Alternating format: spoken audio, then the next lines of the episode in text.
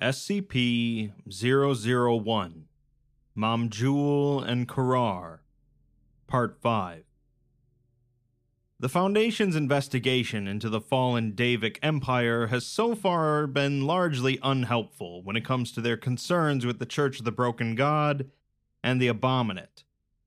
They've learned now how exactly Mamjul and the Covenant fell, as the three prong army, led by the Black Star, swept across Asia after crushing Amani-Ram, easily beating back the Daevites and sending them into retreat. The Black Star, a reality bender empowered by his god, the Abominate, was able to sink an entire continent and wipe all of the Daevites' history, culture, and identity from the records. What's more, the remaining Deva, residing in the astral plane, are now also facing their end of days, as the Scarlet Maharaja is no longer able to support the dream that they reside in, and no one is willing to take his place.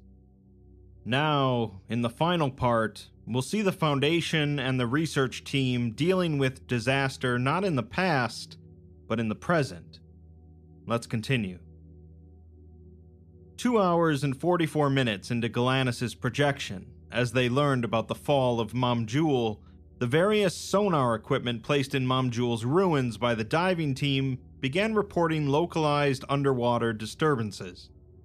At the same time, several covert monitoring buoys that had been spread in concentric circles around the location began pinging the bridge of the FMS Phantom, reporting multiple unknown objects detected in the vicinity.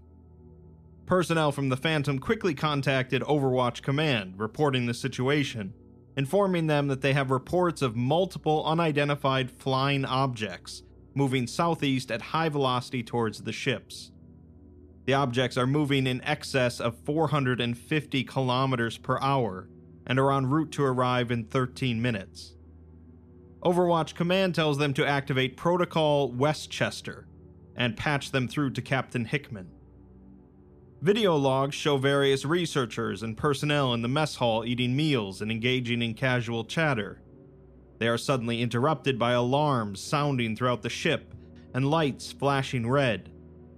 Security personnel, both ship security and Alpha 1 troops, spread out in the large room and firmly escort researchers and other personnel to their assigned quarters. Throughout the rest of the vessels, Similar experiences unfold as bulkheads are sealed and researchers are packed into their labs and sleeping quarters. In the psychotronics lab, several Alpha 1 personnel move in, sealing the door behind them, and take up defensive positions around the bodies of Galanis and Greaves. The remaining security personnel quickly move through the facility, grabbing weaponry from armories and opening crates from storage rooms to hand out rifles. After receiving weapons, a number of personnel make their way to the top deck, while others go lower. Across the top deck, sailors, security personnel, and Alpha 1 operatives move to battle stations, activating and loading chain gun emplacements and cannons arranged across the top of the Phantom. A number of large hatches pop open, filling the top deck with smoke as a dozen small missiles rocket away, turning into the distance. In the lower decks, gunners crowd around the firing computers, activating the large automated cannons on the top deck, raising their barrels upward and firing another volley of missiles into the distance. With two minutes until the object's arrival, a number of explosions are visible in the distant air, and dots become visible on the horizon exiting the smoke clouds and rapidly increasing in size and proximity. They are moving extremely quickly, but separate out as they near the ship into at least 30 to 40 different figures. A number of them fall into the water, damaged by the missiles, but approximately two thirds of them continue approaching.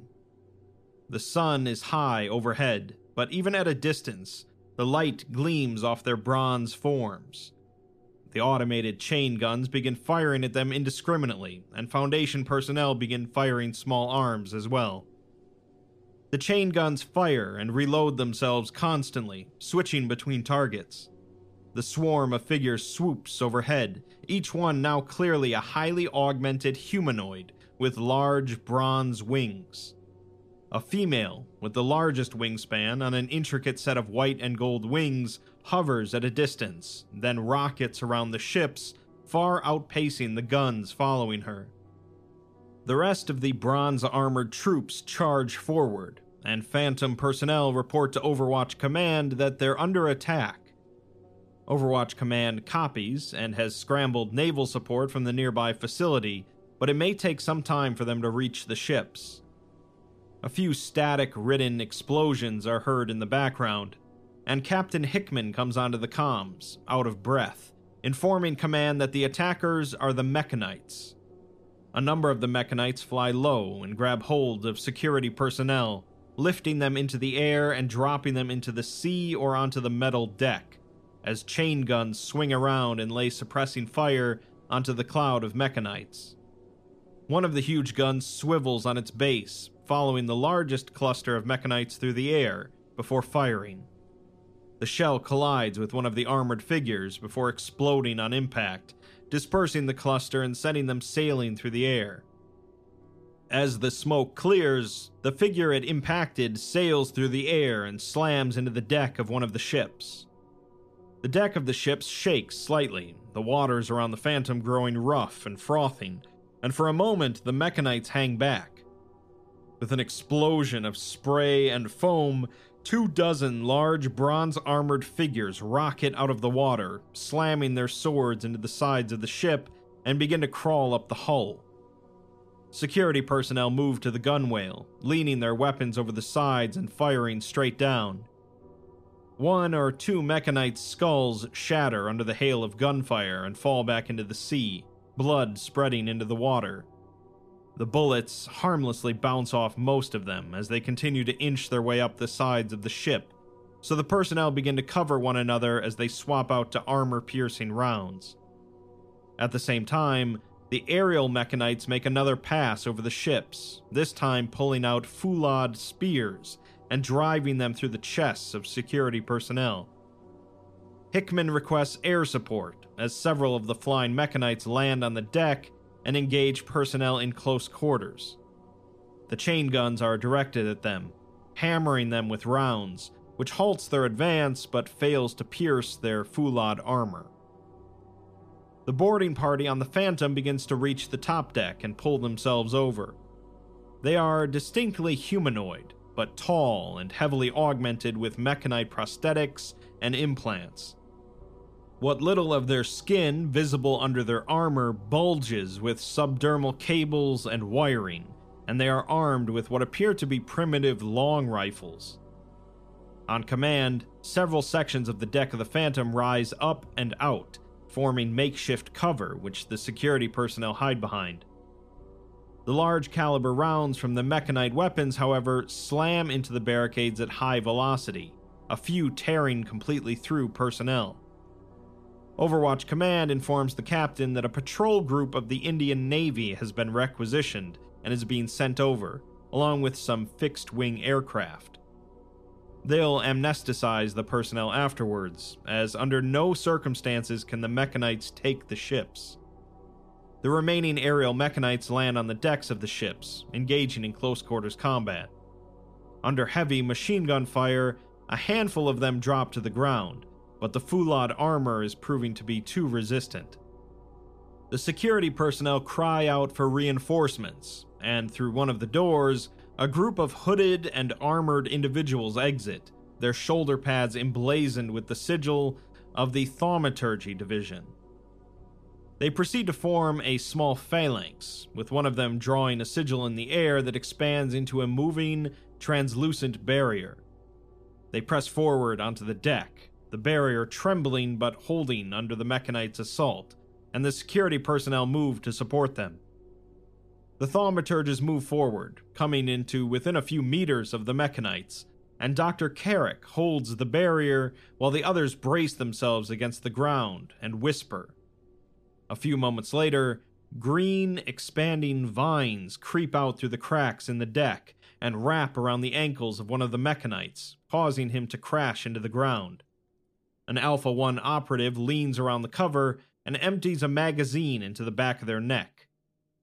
Dr. Carrick yells out that the process is too energy intensive and they can only get one at a time, as the phalanx is temporarily pushed back by one of the mechanites charging them. On the other ship, Alpha 1 personnel flood out and lay down suppressing fire from their weaponry, which proved to be slightly more effective, but still failed to stop the advance. Captain Hickman tells all personnel to hold the line, and reinforcements are on their way, but one agent cries out that they're not going to get there in time. Meanwhile, Greaves, Galanis, and the Rajmata hover in the air above the ships, watching over the battle. Dead personnel and mechanites litter the decks, and the gunfire is deafening. From a bird's eye view, it's clear that the mechanite advance is slow but steady, moving inch after inch towards the bridge and the access to the lower decks. Greaves asks what the hell they're looking at, and the Rajmata explains that this is currently occurring in the material plane above Mamjul. Galanis realizes that the Mechanites must have caught the emergency equipment transfer they did to fix the projection induction, and Greaves orders the Rajmata to let him out right now. The Rajmata, however, says that this is a massacre, as their weaponry and even their primitive understanding of Daevite magic cannot hold a candle to the Mechanites in their prime. Greaves says that he doesn't care though, and needs to be let out. The Rajmata is confused by this, asking him if he would walk into certain death, and Greaves says that those are his men getting slaughtered out there, and they'll find a way to turn the tide. Even if they can't, the least he can do is die alongside them. Galanis says that she cannot keep them here, and the Rajmata agrees, saying that she is not keeping Greaves here. His mind is. They have been meeting for a year, and not once in that time has she ever shown the power to trap him into the projection. Only his mind can do such a thing, as his current state is caused entirely by the object in his brain. Galanis asks how she can possibly know that, but Greaves just asks if he's dead. The Rajmata says that he isn't, but both of them are in a torpor, from which they are unlikely to awaken, and certainly not before the Mechanites kill his men, make it to the lower deck, and slit his throat along with those of everyone else on board. She knows this because the Scarlet whispered it to the Maharaja and him to her. Their future is written in the trees. Galanis says that that can't be right, and there has to be something they can do as the firefight continues to rage down below. The Rajmata says that there is, as she has told them of how Karar is collapsing and how the strain has sucked out the last vestiges of the Maharaja's energy, sapped into nothing after almost a thousand years. The idea of the Eternal City is a lie, as the astral projection was never meant to be an afterlife. It was only a matter of time and the Foundation has accelerated that. The Maharaja is dead. Karar is dying. But if the Scarlet could select a new host, not only would the Deva survive, but much like the Black Star when he had his god's favor, turning the tide of this battle would be trivial. Galanis remarks that the Rajmata said that if a human tried to commune with the Scarlet, they'd be destroyed but the Rajmata says that most would. She's been watching Greaves, however, and the Scarlet has told her that their people, the Foundation, are sliding towards a war none of them can prevent. He is a soldier, a warrior king, and he wishes to protect his people. She bids him to strike a new covenant, become their Maharaja, their king in slumber, and destroy his enemies. Galanis begins to say how completely insane that is, but Greaves immediately agrees.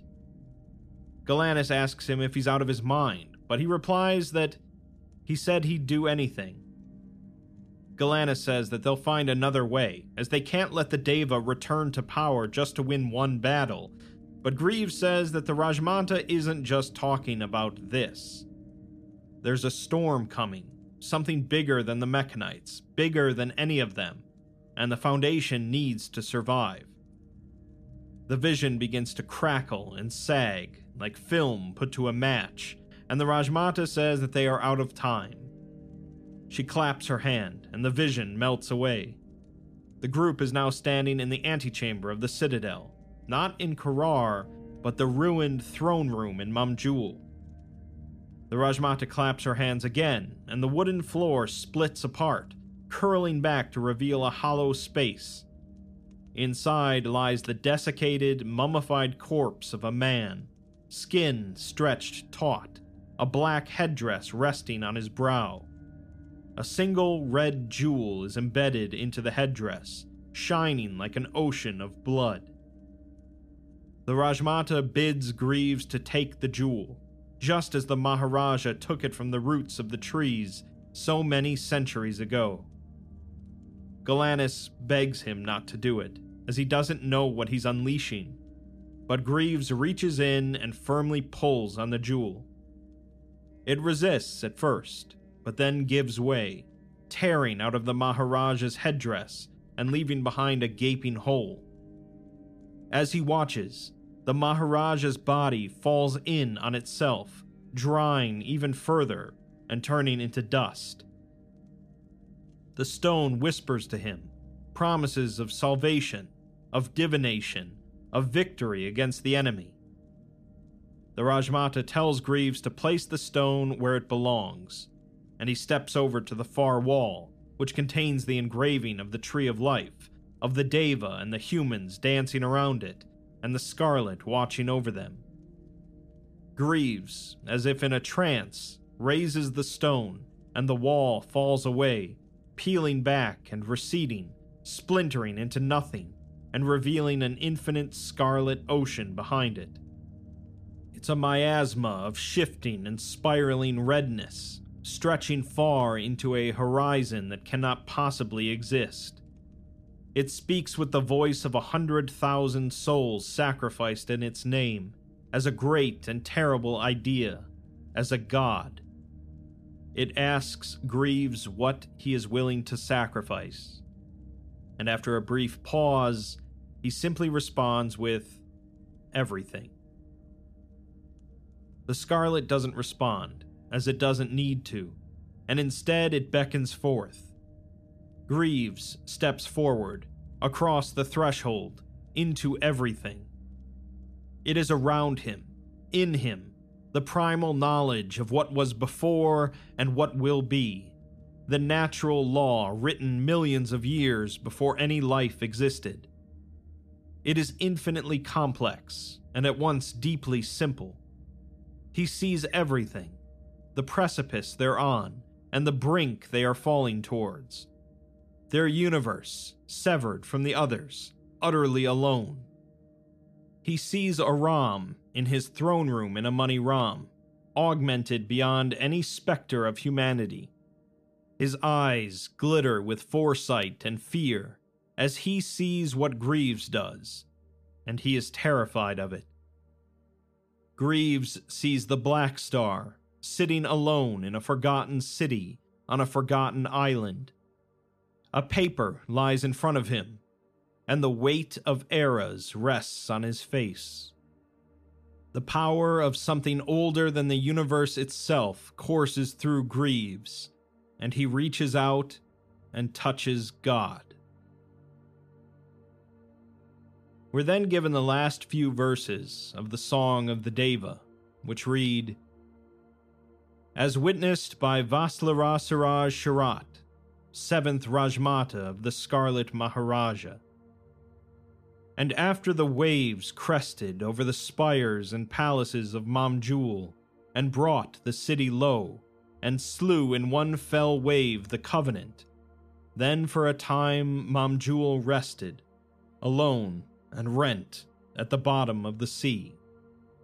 And there it lay as the Black Star marched onwards through the center of Asia against the forces of the Nalka and took the world into a great silence. And there it continued to lie, unaware of the events beyond the waters, until the ruins of the once great were happened upon by an old enemy, one who had forgotten its own past. and such were the Deva immortalized in the pages of the document, defiant of their prison of non existence. And in this way, the song of the Deva began to write itself once more. Back on the ships, Overwatch Command informs Hickman that Satellite 15 of the Atreus array is approaching their location with an ETA of six minutes, but they're not sure if they have that much time. A large amount of the security personnel have been killed, and their corpses litter the deck. The Mechanites are nearly at the bridge, only held back by the few remaining personnel and Alpha 1 operatives who huddle behind the barricades. The deck of the ship then rumbles again, but this time the force is coming from below. Hickman informs Overwatch Command that their subaquatic monitoring equipment is giving some abnormal readings, but they're cut off as the ship shudders and the Mechanites pause their advance. In the center of the three ships, a circle of red light begins to form in the water, 10 meters across. It steadily increases in brightness and intensity until a single figure, wreathed in fire, breaks through the surface of the sea, immediately boiling the water around it to vapor that sprays outward. It rises into the air, a blur of red shooting up to twice the height of the Phantom and moving until it is hovering over the deck. Hickman tells Overwatch Command that there's a red skinned, nude figure flying above the ship, and it doesn't appear to be mechanite. It's glowing a corona of red light, and the mechanites have just stopped and are staring at it. The figure then reaches one hand out and waves it across the dozens of mechanites on the deck of the Phantom. The vines, left abandoned by the thaumaturgy division, suddenly engorge with thorns and violently outstretch, far more aggressive than they were before. They wrap around the torsos of the mechanites, pulling them to the ground, and burrow through their eye sockets and mouths, tearing them apart from the inside and leaving pools of viscera and blood soaked augments. The remaining mechanites turn their weapons on the floating figure, barraging it with spears, rifles, and conventional firearms. Several of the flying units take to the air to flee, but the figure lazily waves another hand and they stop in midair, clutching at their implants. The bare skin where their augments are attached turns yellow, then green, then black, rotting in real time.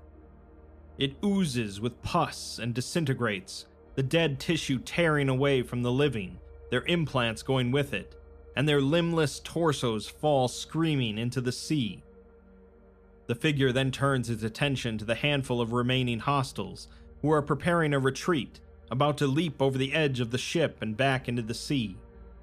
Some even make it, but they do not survive the fall, as their bodies split apart and vines and roots formed inside of them tear through their skin and flesh as they force an exit. Many are simply bisected, their bloody halves falling into the sea and sinking, turning the water red with blood as it pools around the ships. In the course of 40 seconds, the figure eviscerated over a hundred mechanites. Hickman tells Overwatch Command that the figure massacred all of the mechanites, with no further friendly casualties. Command tells Hickman to treat the figure as hostile. The figure then begins to descend from its hovering position, and it becomes clear that it is essentially a disembodied nervous system wrapped in a translucent red layer. As it descends, it begins to take firm shape as bones grow and muscles knit themselves into place, although the figure never grows skin. It stands well over three meters tall, with large horns on its head and the surface of its body is inscribed with symbols and markings that pulse to an inaudible rhythm. As it reaches the deck of the Phantom, Alpha 1 operatives fan out from behind cover, supported by security personnel. They surround the figure in a circle, guns drawn and pointed at its head, although it does not react. The operatives then pause as the figure looks up and raises a hand in greeting, and the team recognizes the figure as Lieutenant Greaves.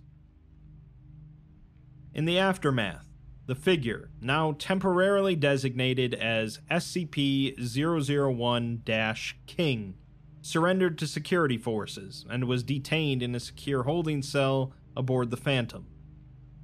Interrogations, however, were a failure, as it insisted on speaking first to Galanis. Galanis was brought into the secure cell four hours after they awakened from the astral projection and were debriefed. Galanis enters the cell, and there are a number of automated turrets encircling the ceiling, all aiming at Greaves, with a thick pane of glass separating the observation chamber from the entity. Galanis calls out to him as Lucian, and he says that perhaps he once was, but now he is so much more. He made the decision that Galanis could not, of apotheosis and escalation to a higher truth. Galanis says that he can't be Greaves, as his body is still lying in the psychotronics lab. But he says that that's just the material body, while he is the immaterial body, the soul. He has reached out and become one with something so much greater than he or Galanis. Galanis replies that he became the Scarlet Maharaja and asks how could he be so stupid. Greaves says that he did what he had to do, and now he sees the whole board laid out in front of him. The total mass of their history, beginning to end. Galanis counters that he was the one that was supposed to make sure this didn't happen, but Greaves says that the situation changed. He's a soldier, and when you see armies trampled, entire cities rent to ash, and nations burned, you have to do something. Aram made the wrong decision for the right reasons, as only a madman would see what is coming and elect to do nothing. Galanis says that they should have never interfered with the Deva to begin with, and Greaves replies that they shouldn't have, but they did, and he's the result of the new covenant. The Deva realize that they are limited by their current means of existence, that they can only interact with the world through the Foundation, he is now the vessel, and their power flows from the Scarlet to them, to him, to the Foundation. Galanis asks about him, as they thought the Maharaja needed to be dreaming to ensure that Karar survives, and Greaves says that he does. Soon he will leave, to fall into the endless sleep demanded of him, so that their allies may continue to exist and support them in the coming storm. Before that, however, arrangements must be made.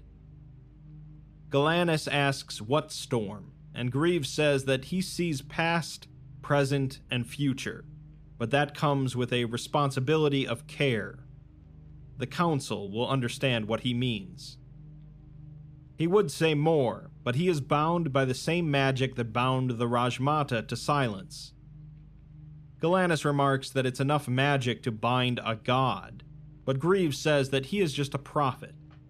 The Scarlet is free to tell him the truth, and it has, but he simply cannot share it with them, so Galanis must discover it themselves. Galanis then asks about the arrangements that need to be made, and Greaves says that the Deva require certain concessions for their support, for teaching the Foundation thaumaturges their magic. Chief among them is being immortalized in the Foundation archives, something that will last beyond the song of the Deva, even as a new verse is written. Galanis is shocked at the idea of allying with the Daevites, but Greaves says that we do what we must to survive, and the deck of the Phantom is littered with the bodies of those who didn't. The Mechanites are too dangerous for the Foundation alone, and they are nothing compared to what rests on the horizon. Galanis refuses, saying that they'll find another way, one that doesn't betray the Foundation's principles. But Greaves just says that that decision is the Council's to make, and notes that they have already been trading information, support, and assistance. Galanis says that they can't take this to the council, as they were insistent that this wouldn't end up like Amani-Ram, but here they are. Greaves responds by telling Galanis to rid themselves of these petty insecurities, as they can become something greater than a cog in the machine.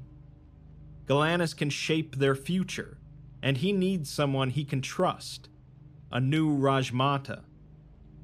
Galanis would answer to no one but themselves, and his will would be their will. This would be a chance to mold the society how they wish, with no judgment, no commitments to modern biases and bigotries. A perfect society, beyond gender and scarcity and suffering. Galanis vehemently refuses, and says that this isn't what they wanted at all, and this isn't how any of this was supposed to go. After a pause, Greaves says that that's disappointing, as Galanis might have been legendary.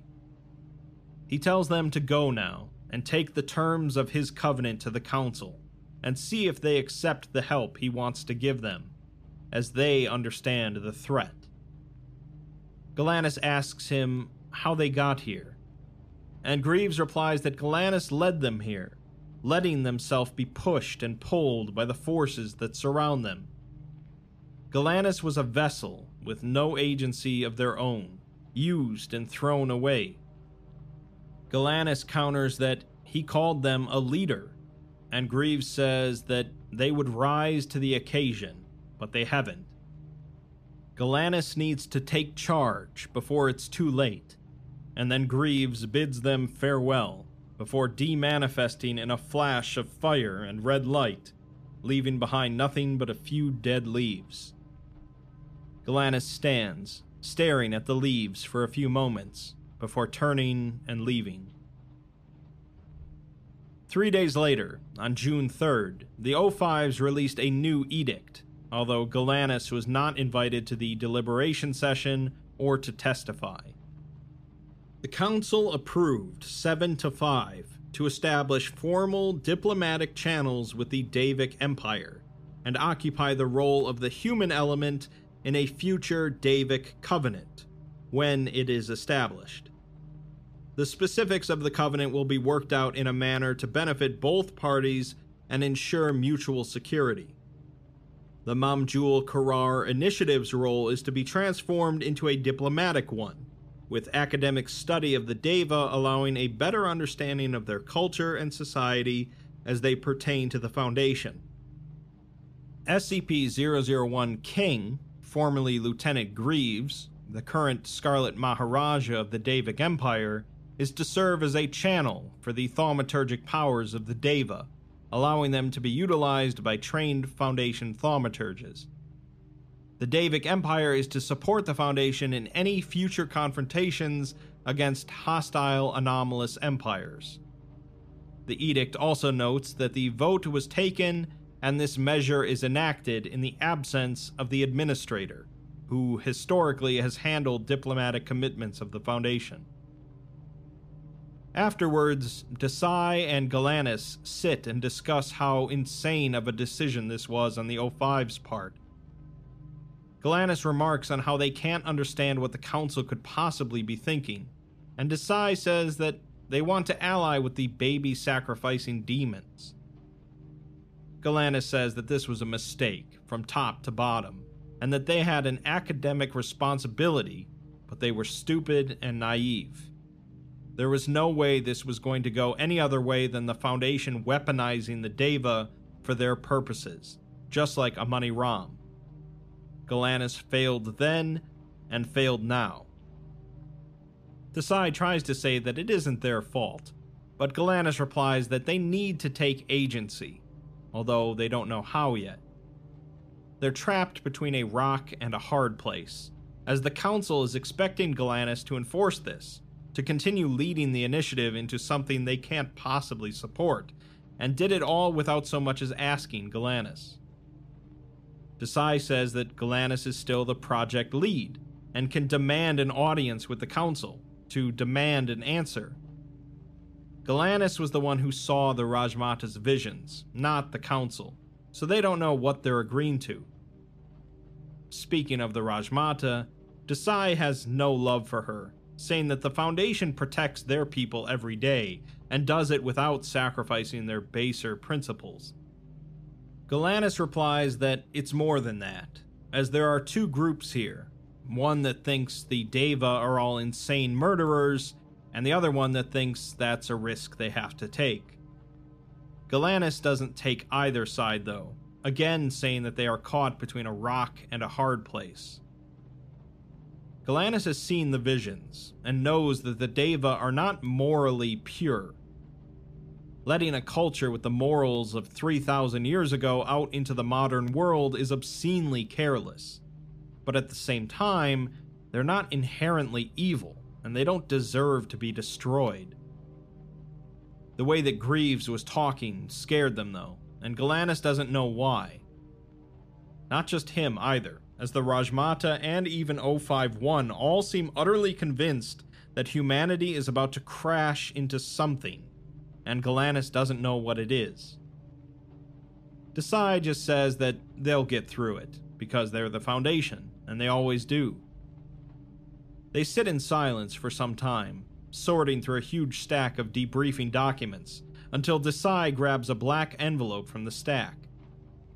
Galanis takes it and realizes that it's from Greaves, and they forgot about this.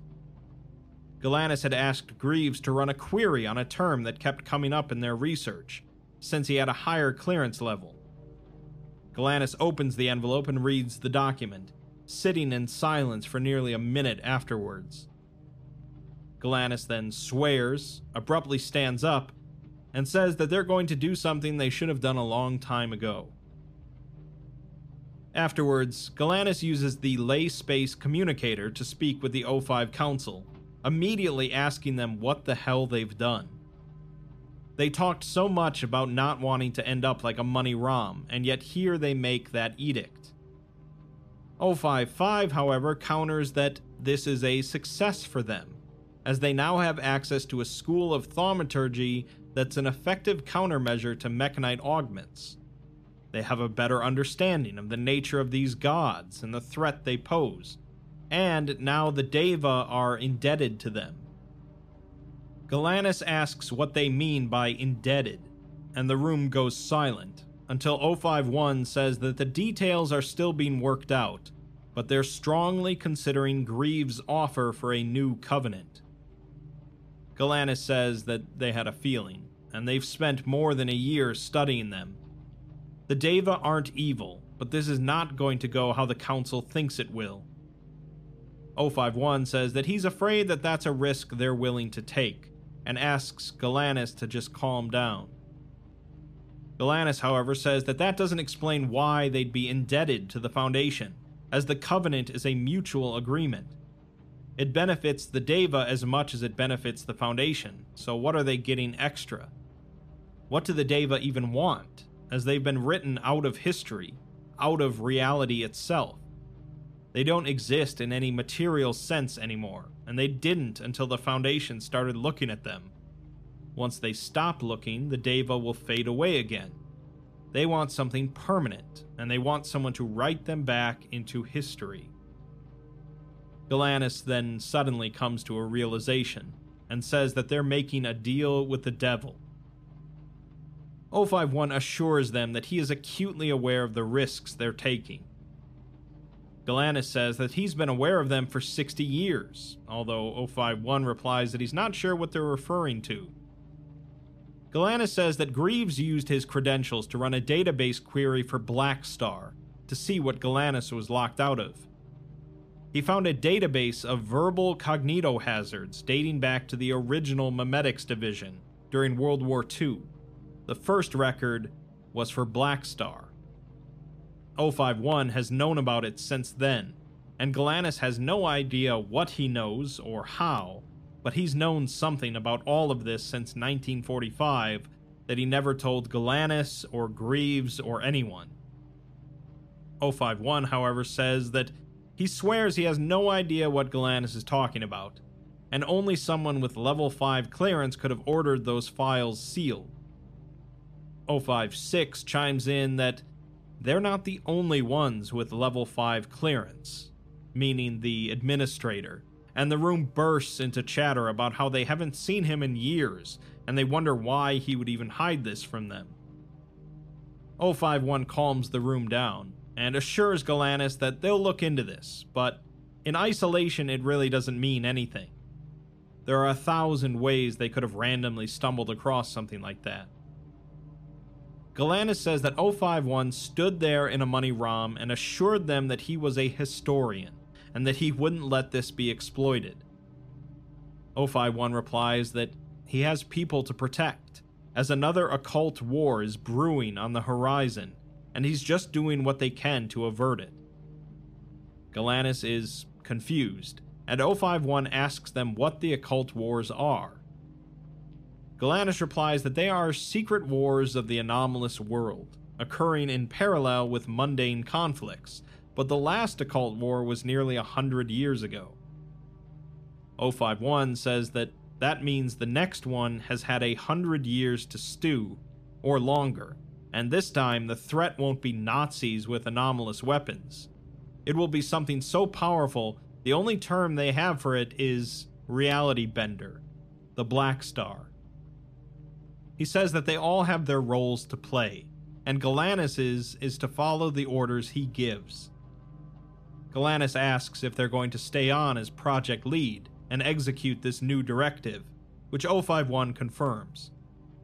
Galanis then immediately resigns from the Foundation, saying that they're not going to be complicit in them weaponizing the anomalous.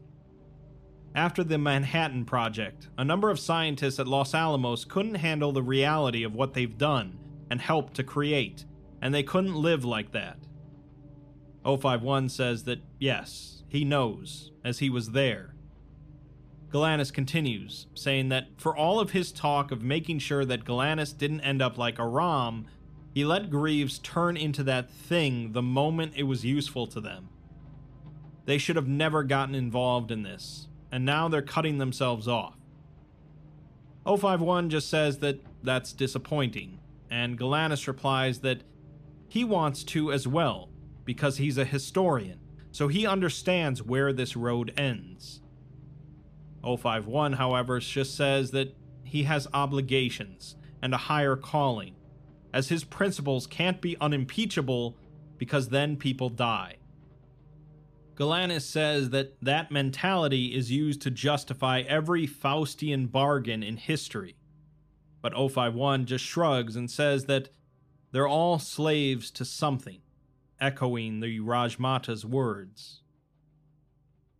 Afterwards, the Daevic Empire is designated as Group of Interest 019 and classified as an ally of the Foundation. Additionally, the Foundation and the Daevic Empire have entered into a formal covenant, a mutually beneficial anomalous agreement binding both sides to each other. This covenant is contingent on several factors, and may be broken off if either party feels it has been wronged or betrayed. The Daevic Empire will surrender knowledge on thaumaturgy that is capable of being utilized against hostile threats.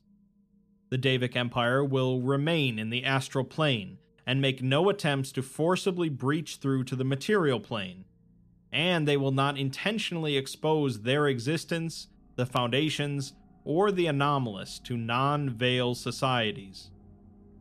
In return, the Foundation will act as the human arm of the Covenant, affecting the material plane in the stead of the Daevic Empire, and a small number of personnel will be permitted to become temporary hosts of Daeva, thereby significantly escalating their thaumaturgy ability. Additionally, as the Daevic Empire has been ontologically scrubbed from baseline reality by the Black Star, the Foundation will take a leading role in restoring them while they will not be given physical form, interviews with Daeva and the Rajmata indicate that the presence of a physical, written record of the Daeva's history will significantly stabilize Korar and begin restoring the vast historical records in Mamjul and across the Indian subcontinent that were obliterated. As their presence in baseline reality retroactively increases, so will the thaumaturgic power they can supply to the Foundation, and this effect will apply retroactively, so as the document is extended and completed, more ancient artifacts and ruins of the Daeva will be unearthed. This anomalous effect has been classified as SCP 140 and has been applied to the current most complete record of the history of the Daeva, which is this document. Under Containment Protocol Herodotus, this document has been separated into five acts, each covering, in a parallel, a broad period of the Daeva's history from the Song of the Daeva and the events leading to their rediscovery. As such, this file has been designated the primary vector of SCP 140, and it's recommended for perusal in its redacted forms by all cleared Foundation personnel, because as more personnel go through this document, the more the Foundation's thaumaturgic capacity increases. As the Mamjul Korar initiative shifts into its new goals of training thaumaturges in Daeva magic, Global Foundation priorities are to be shifted towards the investigation and approval of Thaumiel class anomalies, particularly those effective in combat applications. Project Olympia, therefore, has been expedited.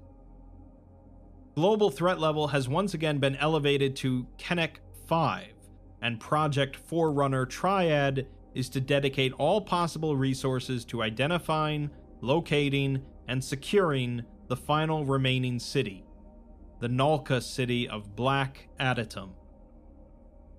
Following the ratification of the Foundation Daeva Treaty and Galanis' immediate resignation, a helicopter was dispatched to extract Galanis for processing and amnesticization with Dr. Carl Aberer serving as the interim project lead. Before they were extracted, Galanis was observed to enter the psychotronics lab for a period of 45 minutes. The event was only noticed by security staff after Galanis had been escorted by Alpha 1 operatives into the helicopter and departed. The recording device associated with Greaves' LSAP array was still active, and we were given a transcript of Galanis' last astral projection. Galanis is in the throne room of the Citadel, and once again the city is in an orgiastic sway, with drumbeats ringing throughout, now with new joyous words. A new verse of the Song of the Daeva is being written, and the Rajmata is seated on the throne, draped in luxurious shawls and silks. She greets Galanis, but Galanis says to spare the pleasantries, as they've resigned and she won't be seen any more of them. The Rajmata says that that is truly a shame, as for all their faults, Galanis was a remarkably innocent soul. It's unfortunate that wars are not kind to the innocent. Galanis would also say so, seeing what it did to her children. The Rajmata's expression does not shift at this, and she asks what Galanis has come for. Galanis wants an answer, to which the Rajmata asks if it's just one, as she's sure they have many questions. Galanis, however, says that honestly, no, not really, as everything they've wondered about has been just about cleared up, no thanks to the Rajmata. The Rajmata says that she's not going to apologize for doing what she did to ensure the survival of her people as Galanis' people would have done the same. Galanis replies that they did, and the Rajmata agrees, saying that Galanis can't fault her for this, as the beauty of the covenant is that it is made with the consent of all parties. She did not force Greaves or the overseers into anything they didn't want to do. They simply saw the truth that the only way they're going to weather the coming storm is together her entire nation drowned after falling under the sea, and standing from where she is, she can once again see the tides are rising. Galanis says that it's a new occult war, but the Rajmata counters by saying that it's the same occult war, the first war, that never ended. It merely had a 3,000 year old ceasefire that expired the moment the Foundation unleashed Amani Ram from its sandy tomb. Galanis says that all of them are so sure that the Black Star and his god are still out there, biding their time, and wants to know why. The Rajmata explains that she knows this because her master whispered it through the cosmos. She imagines that the Overseers had a similar experience. The Black Star is not the true threat, however, but rather his god is the Black Moon. Galanis realizes that they've heard the Black Moon before, as that's a Foundation passphrase, meaning that the Overseers do know something about all of this. Galanis says that none of it matters, anyways, as the Foundation will likely amnesticize them very soon. The Rajmata says to take this time to ask anything else that they were left wondering about, and after a brief pause, Galanis just laughs and says it's the most trivial thing, but they promised one of their researchers that they'd ask.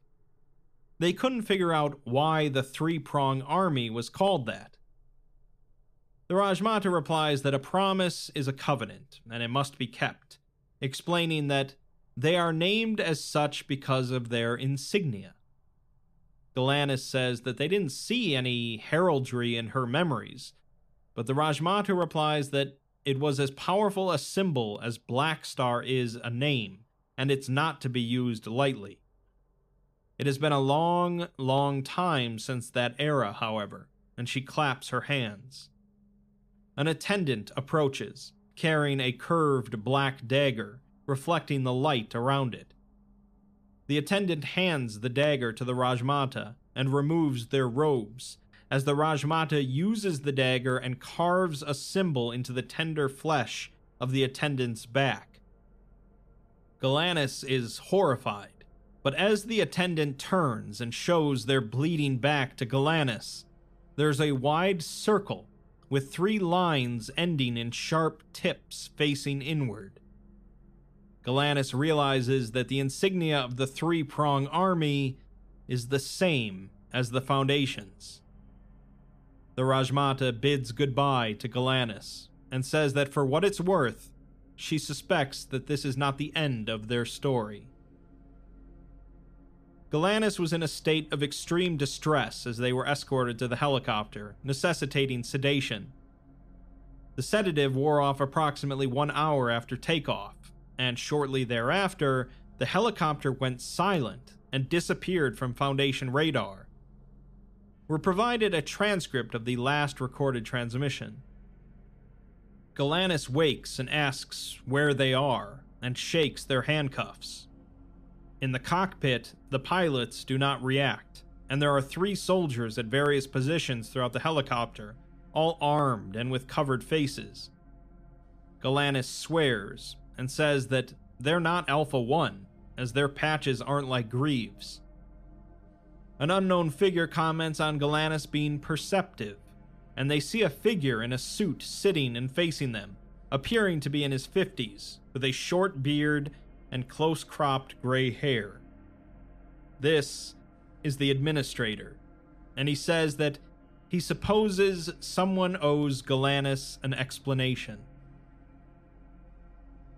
With that, we finally bring the saga of Mamjul and Korar to a close, although it's hardly the end to this overall story. Originally, the Foundation stumbled upon the ancient city of Amani Ram, thinking they found a treasure trove, but instead gained a brand new enemy and knowledge of an old one. With the Daevites, the Foundation hoped to avoid a similar predicament, empowering an ancient civilization and bringing it into the modern day. In the end, they did exactly that yet again, even losing one of their personnel to the other side in the process. But this time, things are a little different. The Daevites are being brought back on the Foundation's terms, as allies, and Greaves is still committed to protecting the Foundation interests, in a sense.